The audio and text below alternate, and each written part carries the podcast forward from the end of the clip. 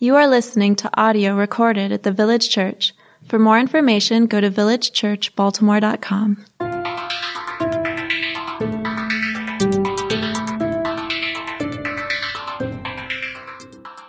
Um, Our scripture today comes from 1 Corinthians 8 9 to 13. But take care that this right of yours does not somehow become a stumbling block to the weak. For if anyone sees you who have knowledge eating in an idol's temple, will he not be encouraged if his conscience is weak to eat food offered to the idols? And so, by your knowledge, this weak person is destroyed, the brother for whom Christ died. Thus, sinning against your brothers and wounding their conscience when it is weak, you sin against Christ. Therefore, if food makes your brother stumble, I will never eat meat, lest I make my brother stumble. Let's pray. Jesus, we um,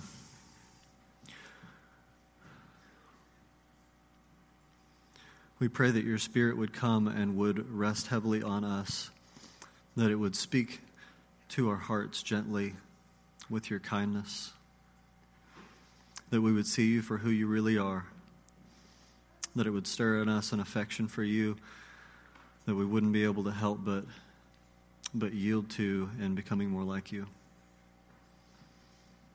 We ask these things in your name, Jesus. Amen. Um, most of you have probably played the game Mad Libs, I'm guessing. Yes? Yes? Yes? Fantastic. This is Sermon Mad Libs. I need a fun event or activity. Your Christmas party. Okay. What? Just normal everyday life. Not your Christian life, just your normal everyday life. What do you got? Birthday parties? Okay, let's do that. We're doing birthday parties.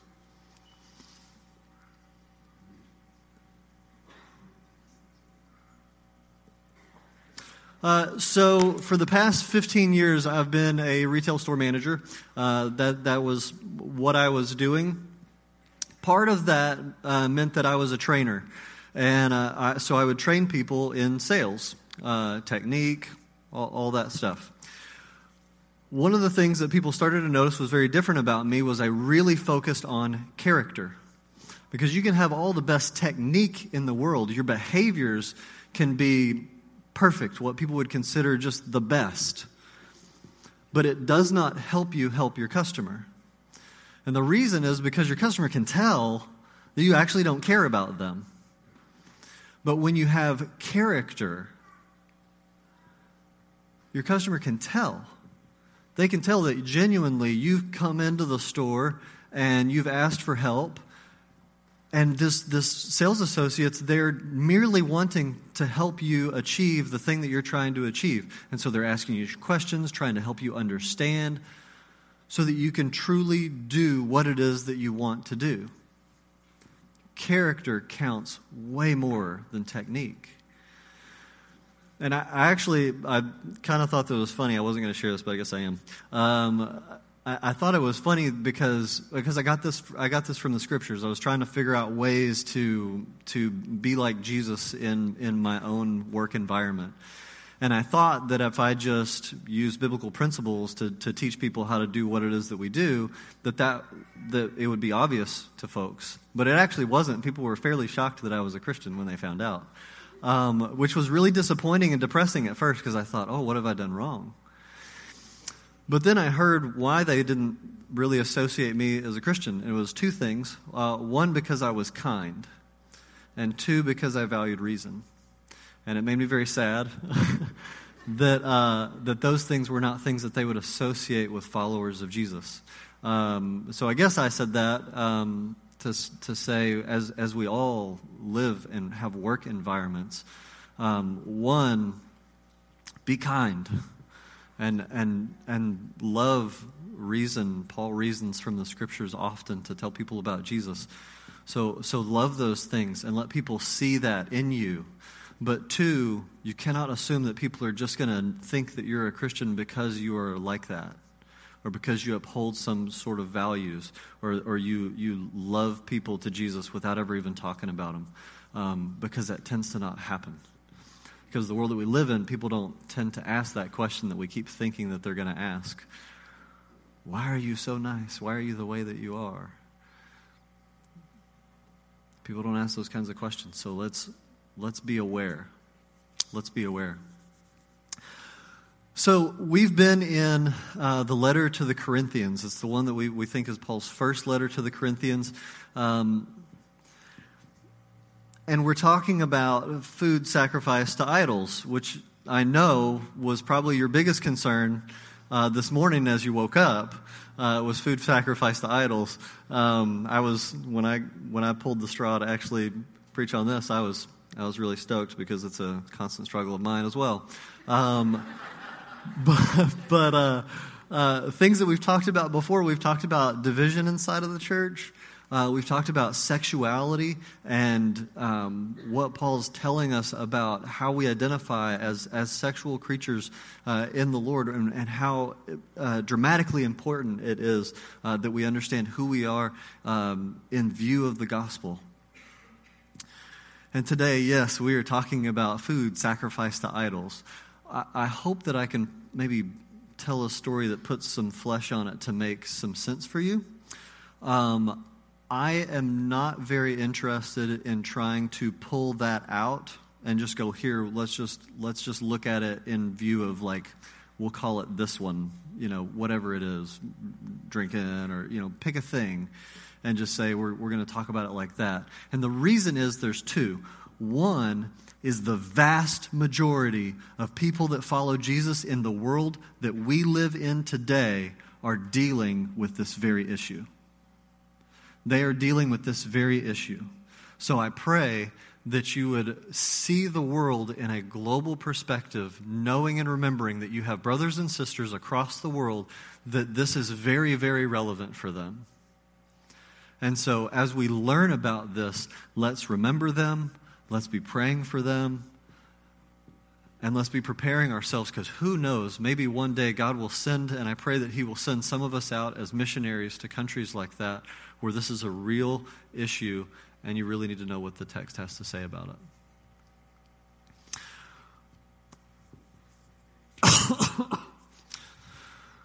Sorry, I'll probably cough in your face like that a couple of times. My bad.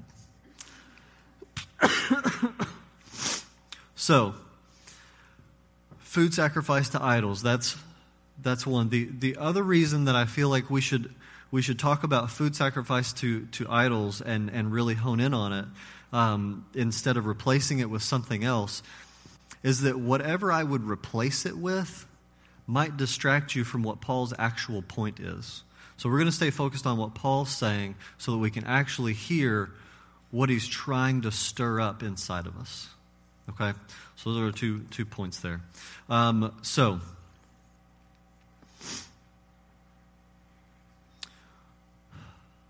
the letter to the Corinthians food sacrificed to idols. Go with me to uh, the town of Corinth. And in this town, you have many temples. Uh, we're going to use, we'll use this space over here. We've got these little spindles, and let's just imagine they're like 300 times bigger. It's just this massive temple, and in the middle of it, uh, we have this statue here. We'll say uh, Aphrodite was their patron goddess, so we'll say this is Aphrodite here. And so this is her temple. And one of the things that you would do if you were born and raised in Corinth, or if you were just a Roman citizen and you knew how to do what Roman citizens do, uh, you might be a fisherman that comes off of the sea and you, you end up in Corinth. One of the things that you would do is you would take an animal and you would bring it over here to the temple. And there are priests there, and the priests would slaughter the animal, they would cut it up, they would cook it, and you would share a meal with that priest. You would share a meal together. And as y'all communed and had a meal together, you were communing with the god or goddess of that temple. And you would do this to endear yourself to the god or the goddess so that they would like you because they have strengths and attributes, and you want those. So, say it's a, a God who uh, embodies power and wealth, then you want power and wealth, and so you want to endear yourself to the God for those things. Or if it's a God of sex and pleasure, then you would be searching for those things, and you would come and you would desire those things, and so you would have this meal. So, say you're a fisherman and you you come and you do this on a regular basis. But another thing that you do is you sell your fish in the market.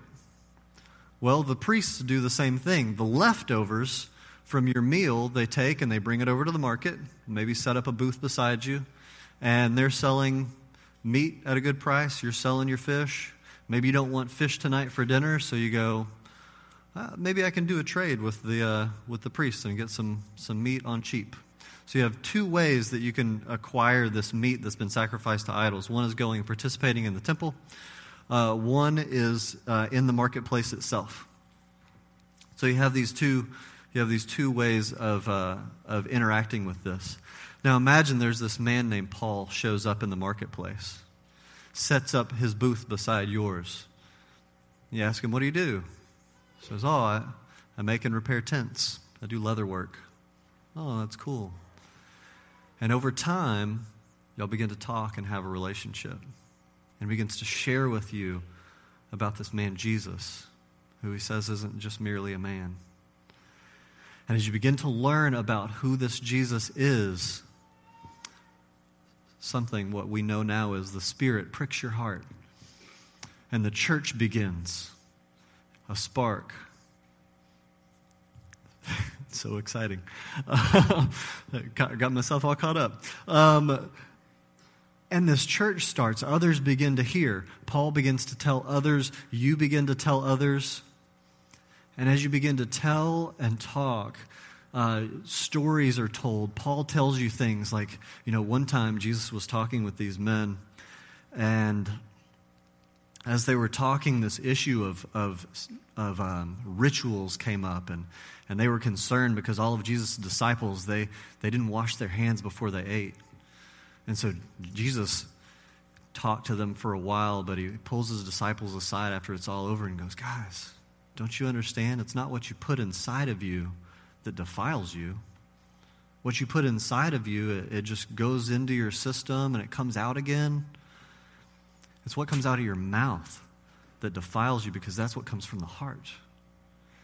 So you begin to think and wrestle on these things as followers of Jesus together, newborn Christians hammering out your faith. And so you you think about this and then you, you're in the market and you're, you're thinking about these things and you're, you're selling and you're, you're telling people about Jesus and thinking about that temple that you used to go to. And you go, you know, that meat's just meat. It just goes into my mouth and it passes through my system and it comes out again. It's not really anything. It doesn't have to associate me with a deity. I could I have the right and the freedom to actually continue to buy that meat. And that's the story that we're in. So let's take a look at it. We started at the end. Uh, and the reason that we started at the end is because most often when we read the scriptures by ourselves, we're reading it having our quiet times, that little, you know, 10, 20 minutes uh, right before we go to work or right before we go to bed. And the stuff that we're going to read in 1 through 6 is the stuff that we kind of like, our eyes are kind of glazing over and we're going, what is he talking about? I don't have time for this. Oh, here's something I can maybe apply to my life. Okay, cool. So let's go ahead and look at that, right? You know, y'all do that too. Um, let, us go ahead and look at this, and then we can go back and see what that other stuff's all about.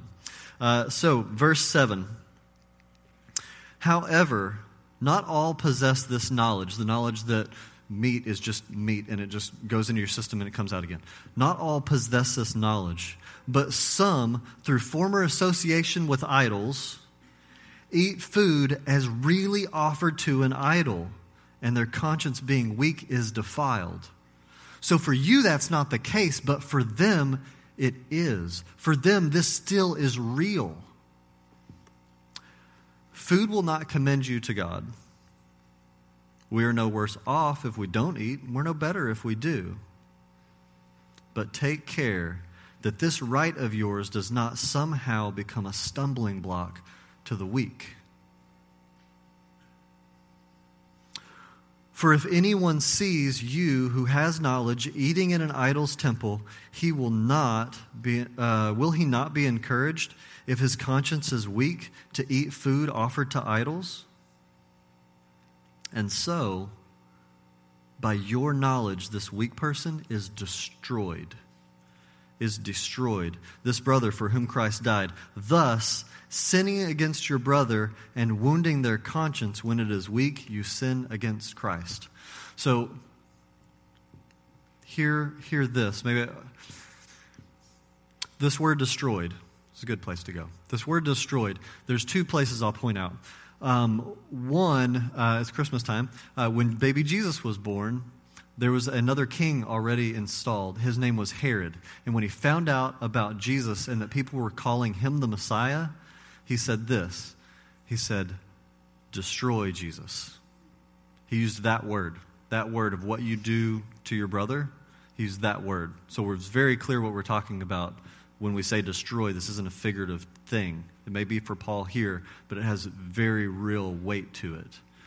The other time is, uh, that I'll point out at least, is that Jesus was on trial at the end of his life, and there was an option to set him free. And the crowd could pick between him and a man named Barabbas. And they said, Set Barabbas free, destroy Jesus. So, another way to say this would be don't kill people that Jesus was killed for. Do not kill people that Jesus was killed for. That's your takeaway. That's your principle. That's your, your thing. Do not kill people that Jesus was killed for. What they are weaker in in knowledge they do not yet have the strength to see the things the way that you do. So, one, this may not be relevant for you because you may not have people that are not as far along in their faith as you living in community with you. And so, the first thing that I would say for us to do is we need to get around people who are new believers in their faith. new believers in their faith, if we begin to be insular and we get in our little holy huddles and we just get around people that are just like us, we can't even apply texts like this. We won't even be prepared for those moments when people come to know the Lord and we're the one who's there to disciple them. So get around those who are weaker in their faith than you.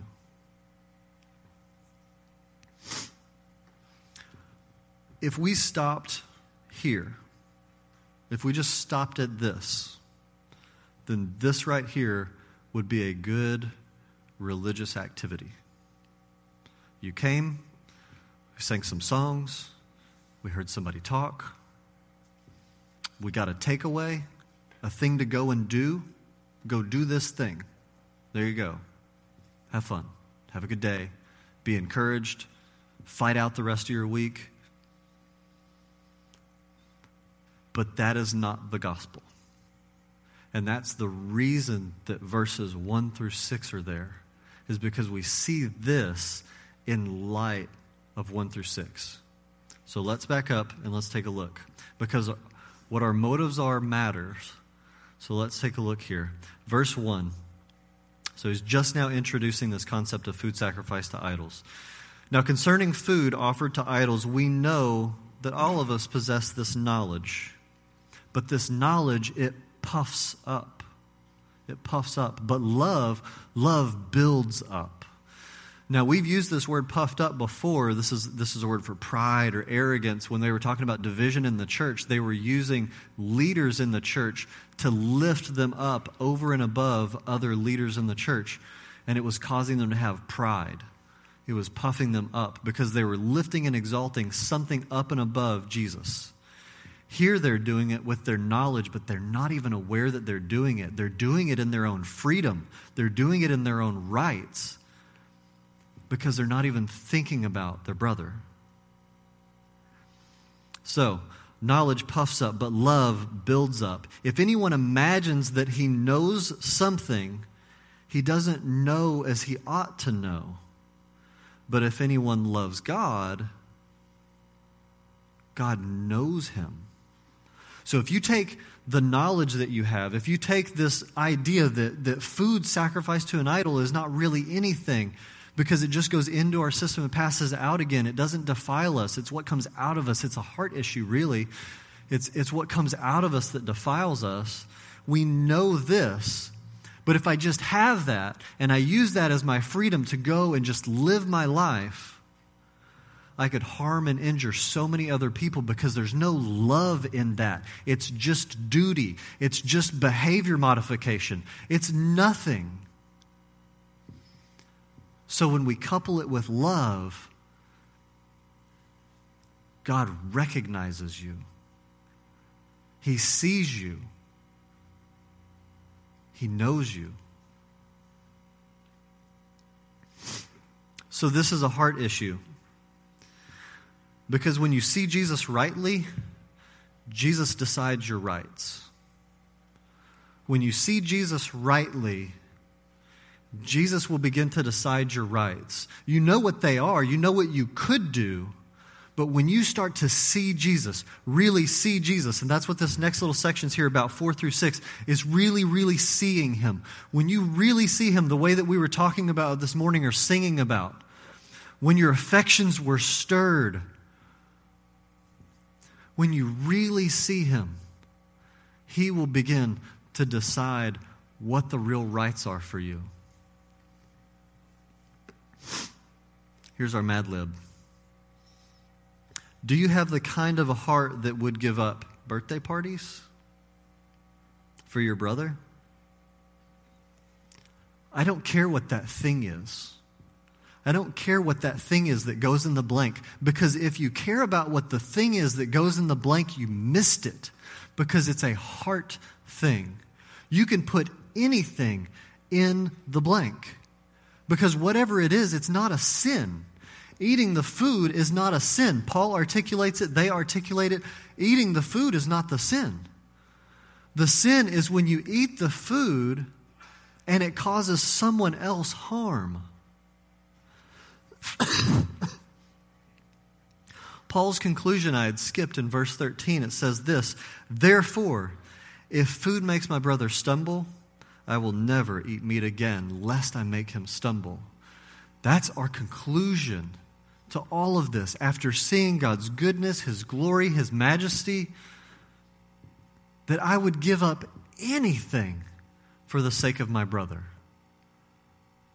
Jesus does it another way. He takes, he takes this, um, this daily prayer of the Jews. We call it the Shema. It's Deuteronomy 6 4. It says, Hear, O Israel, the Lord our God, the Lord is one and we will love our God with all of our heart and all of our soul and all of our strength. And he tacks on from Leviticus, and we will love our neighbor as ourself. Our neighbor as ourself. And Paul's merely teaching the same thing that we should love our neighbor as ourself. Because Jesus tells us in John that if you're his disciple, people are going to know and recognize you by the love that you have for each other, which is why this is so crucial. Because you should be willing, you should have a kind of a heart that has been so stirred by Jesus that you can't help but become like him. And to be like him, you are willing to give up everything for your brother. Did he not give up everything for us? So let's take a look at this. I probably talked way too long and don't have time, but we're going to look at it here. Uh, verse 4 Therefore, as to the eating of food offered to idols, we know that an idol has no real existence and that there is no God but one. For although there are many so called gods in heaven and on earth, as indeed there are many gods and many lords, yet for us there is one God. There is one God, the Father for whom all things and for whom we exist, and one Lord, Jesus Christ, through whom are all things and through whom we exist. That passage that I told you about, Deuteronomy 6, chapter 4, the, the great Shema, the Hear, O Israel, the Lord our God, the Lord is one. Paul's taking it, and I hope you like poetry because I'm really going to ask you to go home, take this, and take Deuteronomy chapter 6, heat up a kettle, make some tea, and just sit with this and look at it. Because this will rock your world. It will rock your world. When you really read all of Deuteronomy chapter 6, it's not saying that there's one God and there are no other gods. It's saying for us, there is one God. And as you, so it's the people of Israel, and they're about to go into the promised land. And Moses is trying to let them know don't go in there and see all those other gods and start to worship them and start to serve them because when you do, those are not the gods. You will have forgotten the God who rescued you, who saved you, who brought you into freedom out of slavery. You'll forget that God when you begin to compromise and begin to worship others or bring them into tandem where your brother might be in the same position where they come and they go, Well, I saw him eating the food sacrificed to an idol and he's further along in his faith than me, so maybe if I come here and I eat this food sacrificed to an idol, I can do this and I can follow Jesus. But that's not the gospel. That's not the gospel. And we can't let not the gospel harm our brother. And so we're willing to give up whatever that is because we have a heart that is so stirred in our affections for who Jesus is. So he puts what's really cool about this. I'll just I'll give you a hint, and then you can go and just have fun with it. But um, the word Lord there is the personal name of God, and what you would think is is that he would put that with the Father. But he doesn't. He puts it with Jesus. And so you've just got to go and sit there and go, okay, well, well, so is the creator God of the entire universe, is that, is that the Father or is that Jesus? Because then he says that, that God's the one that created everything, the Father, he created everything, but that everything was created through Jesus. So then that kind of separates them out, but this thing about Lord that kind of brings them back together, and now I'm just confused. So is God is is God one? Is it two? Well, he says it's one, so it's got to be one. It's one. But but is is Jesus the God of the Old Testament? Or is the Father? The Father's the God of the Old Testament, and Jesus was like we like find out about him. He was kind of this, he was this this other thing that just nobody talked about. Maybe that's it. And so then you ask, is is Jesus God? Is is the Father God? And then you just have to come to the conclusion, yes. Yes.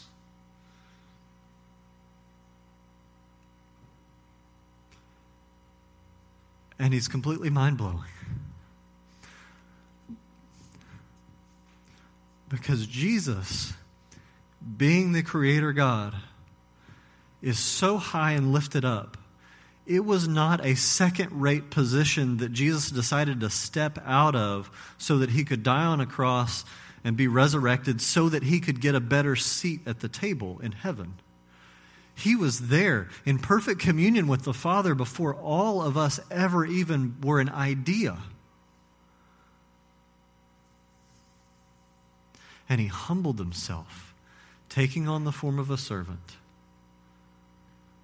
to love, to live, and to die for us so that we could have life, to conquer the two things that we could never do ourselves, overcoming sin and death. So we must conclude that truly seeing God's greatness leads us to act in love as a response to his love for us. So, in this, we find joy and hope and peace, and we can't help ourselves but sacrifice whatever we have to for our brothers.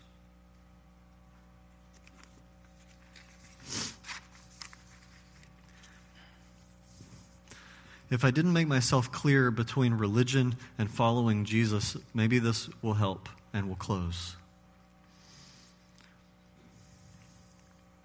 All religions seek peace and hope for you.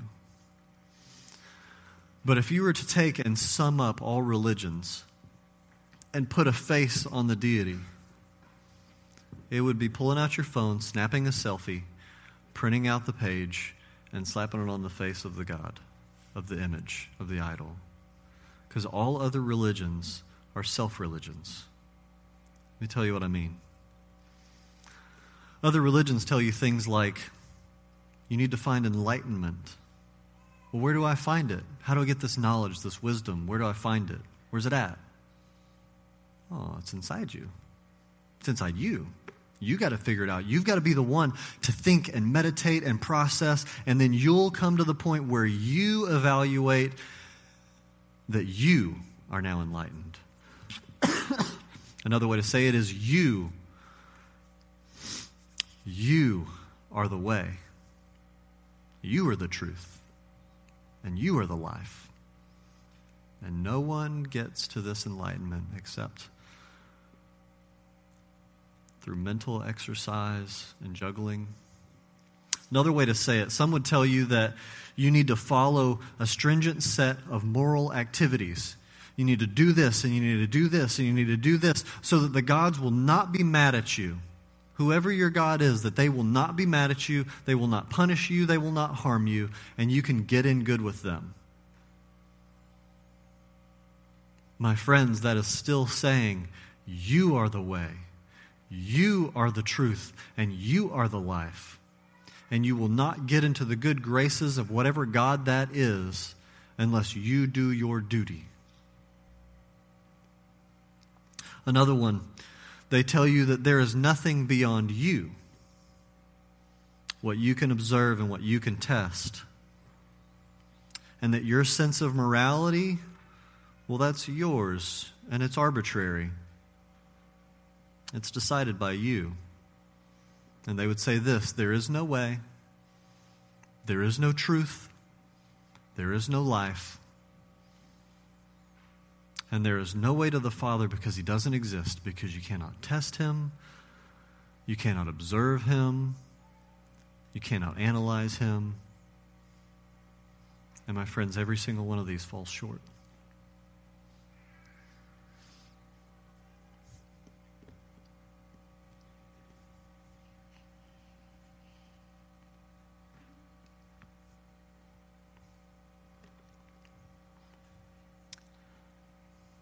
I have tasted each, and they fall short. Jesus is so very different.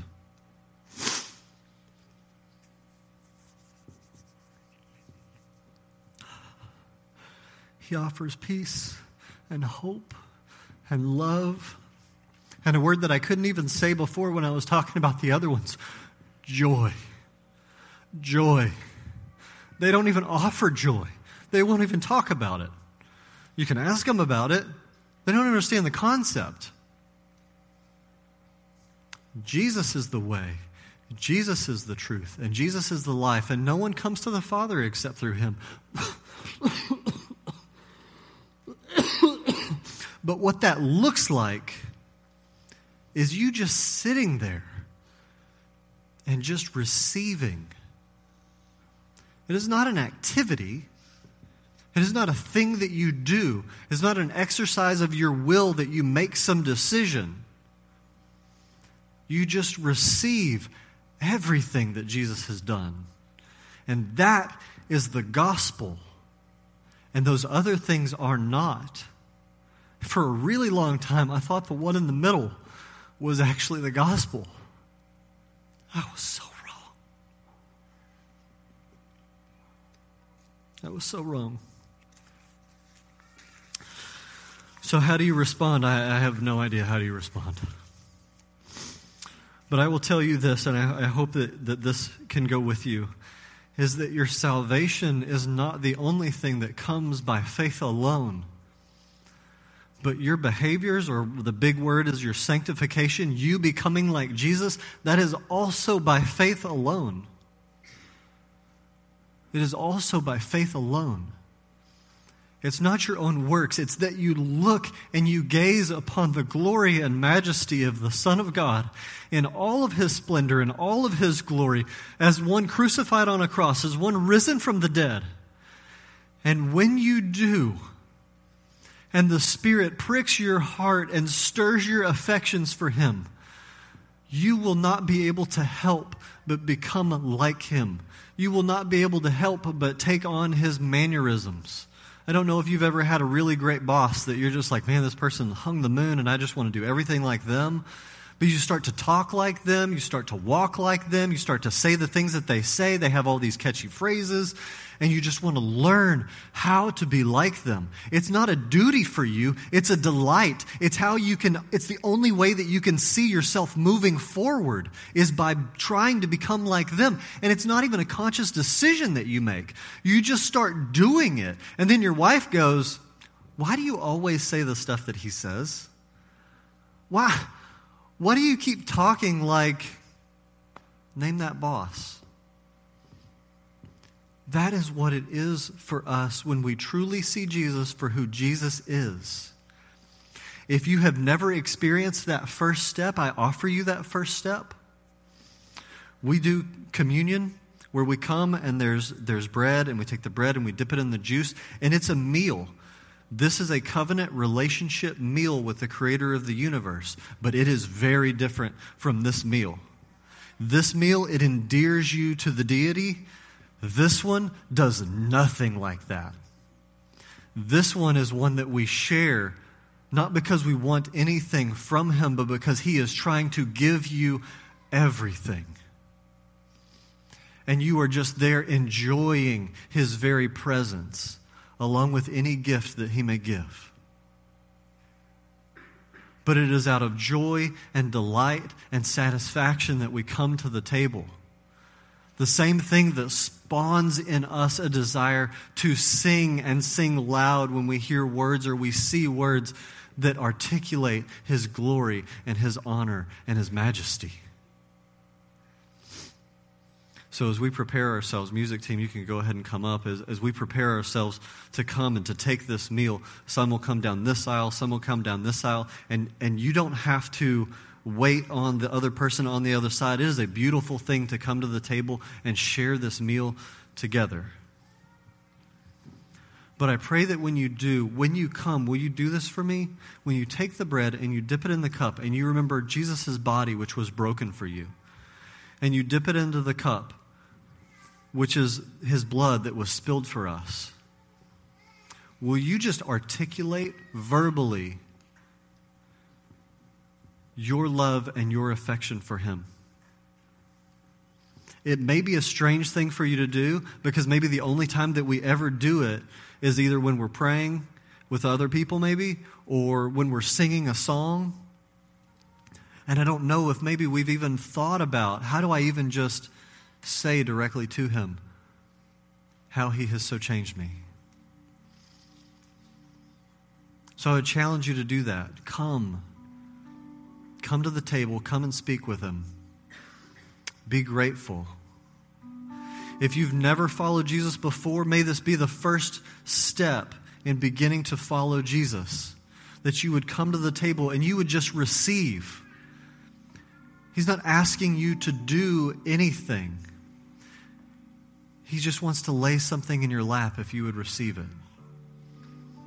And when you see him rightly, you will not be able to help but love your brother, be shaped and molded by his goodness. Let's pray. Jesus,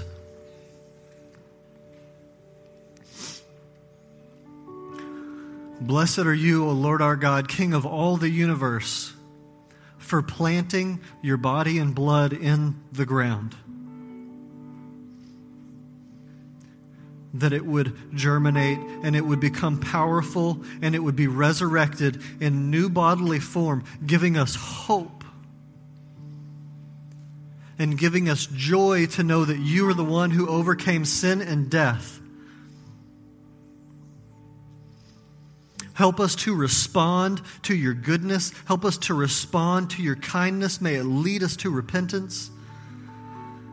that we would follow you more nearly, not out of duty, but out of sheer delight in loving and gazing upon how majestic you are.